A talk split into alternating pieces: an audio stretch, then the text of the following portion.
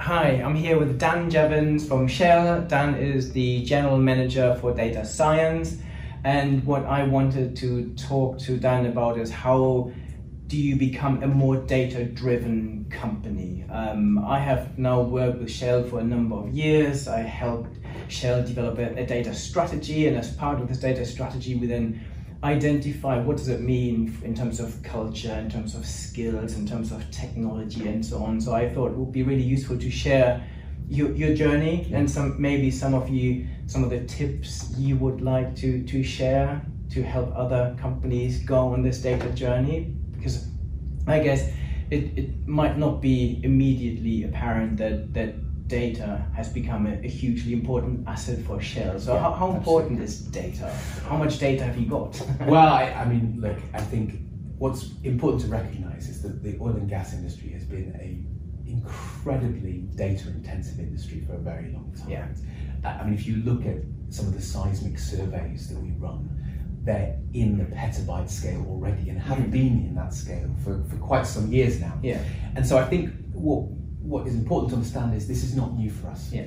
But of course, with the advent of the cloud and a lot of these new technologies emerging, uh, as well as digitalization driving a transformation in society as yeah. a whole, the value of data and the importance of data has gone up a level. Completely.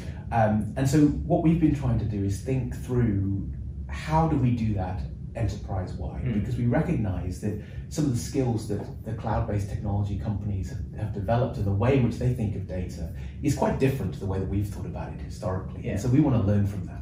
And maybe the first thing, and, and this is also how we started working together, is we were looking to try to make sure we leverage best practice externally and learn from what's going on in the market and mm. bring in that expertise and that mm. thinking. One of the things that's really worked for us is also having a two speed approach. So it's very easy to think about culture and standards and technologies and trying to get all of that right. But at the same time, you've got to make it matter to the business. Um, and so what we try to do is think about what are the, we call them MVPs, minimum viable products that are going to have significant business impact immediately. Mm.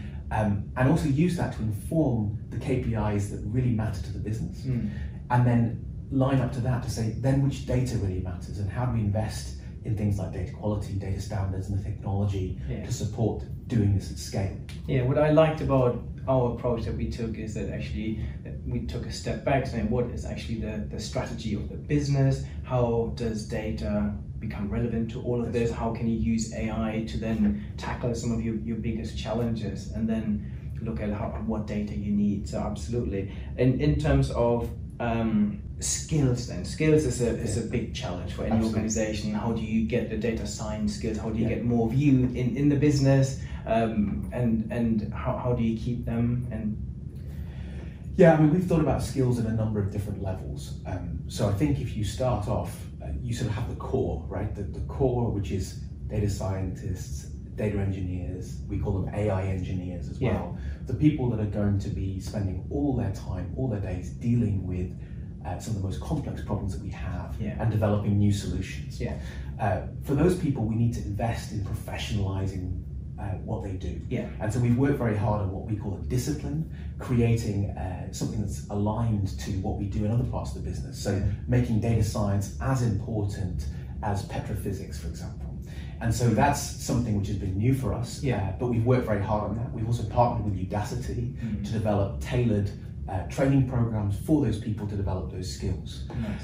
But then you have to go one level out because you also have to deal with what we call the citizen data scientists, the yeah. people who are in the business who are going to need to be able to develop their own algorithms yeah. or blend the data in new ways yeah. and solve their own problems. Mm. So we developed what we call the Shell.ai community.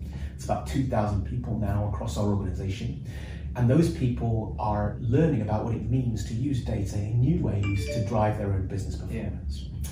Now, I think what's exciting about that is we see real traction there. We mm. see that people are starting to adopt this at scale. We've got people coming, we get to two, 300 people showing up to every session, learning about what's going on. But we also go to them. So we try and take what we're sharing with them through the community, which is, I guess, a social media community on Yammer. Yeah. But we also try and take it to the assets and sit with them, and we call those hackathons. Yeah. So we they bring their data, we bring our expertise, and we work with them to develop small scale, rapid solutions in a very, very short time scale.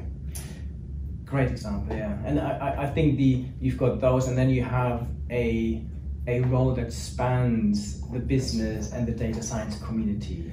And that's also super important because one of the things we learned is that it's not just about those skills, but it's also about people who talk two languages. Yeah, exactly. They can talk the language of the business, but they can also talk the language of data science. Mm. And we've called them business translators. Yeah.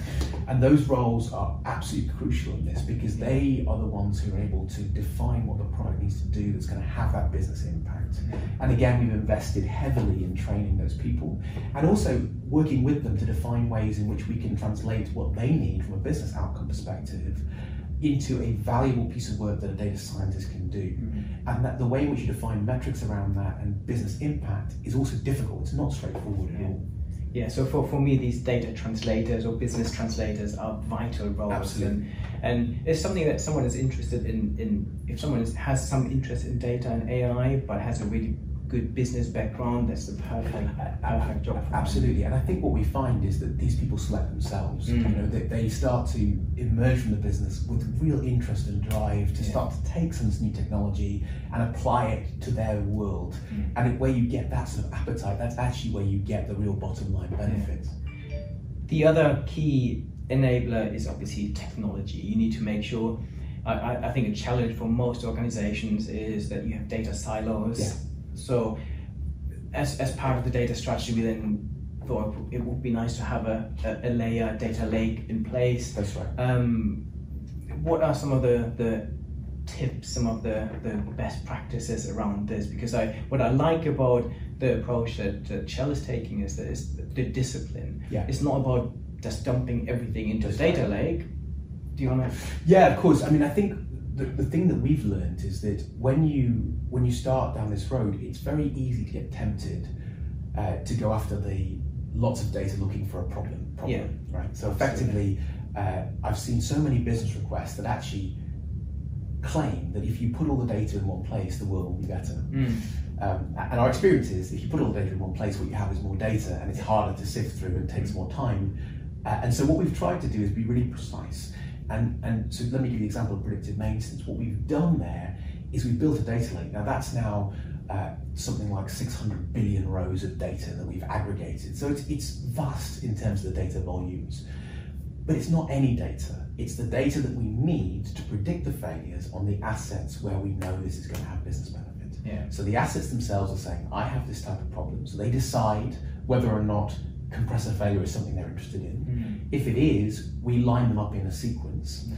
And only when they're actually going to get a compressor failure algorithm do we extract the data that we need in order to generate that business outcome. Mm. And so, whilst yes, we're building a phenomenal data asset, which has probably, to my knowledge, the largest set of curated sensor data on the planet, mm. at the same time, we're also very focused on saying we're not going to pull all sensor data. It's only the sensor data which is actually going to drive bottom yeah. line business benefits. Perfect. No, I think this discipline is so important. And and uh, how do you balance this though with collecting data just in case it might become useful yeah. in the future? This is this is I, I, think a problem that most companies are yeah. struggling with. And you listen to companies like Google who say we collect everything yeah. and we never throw away any bit of data as someone that works with businesses, my advice to them is actually the discipline has to come first. It has to be the 80 20 rule. Focus on the, the really strategically important data sets yeah. first. If you then have space and capacity. Well, I think what's interesting is there's a risk to what Google is saying, which is perhaps unforeseen, which is if you think about all the data that you have, data is both a potential asset but also a potential liability. I couldn't agree more. Yeah. Right? Uh, because at the end of the day, data privacy regulation is growing. Also, uh, data sovereignty yeah. is becoming an issue. Mm-hmm. And so, for us, one of the things that we're trying to think about is saying, well, look, we're only going to aggregate and integrate the data that we know has value and that we can actually control. Mm.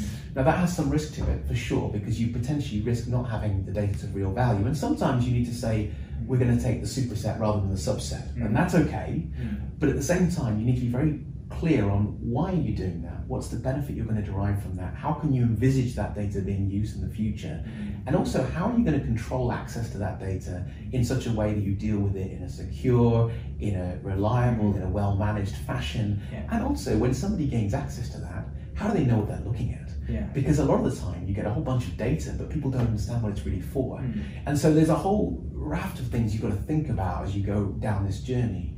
And I think that's again why our work together has been so valuable of trying to think about how do you line up those things? How do you line up the real business impact KPIs with the data that you're then bringing together? Very good. Thank you very much. Thanks very much indeed.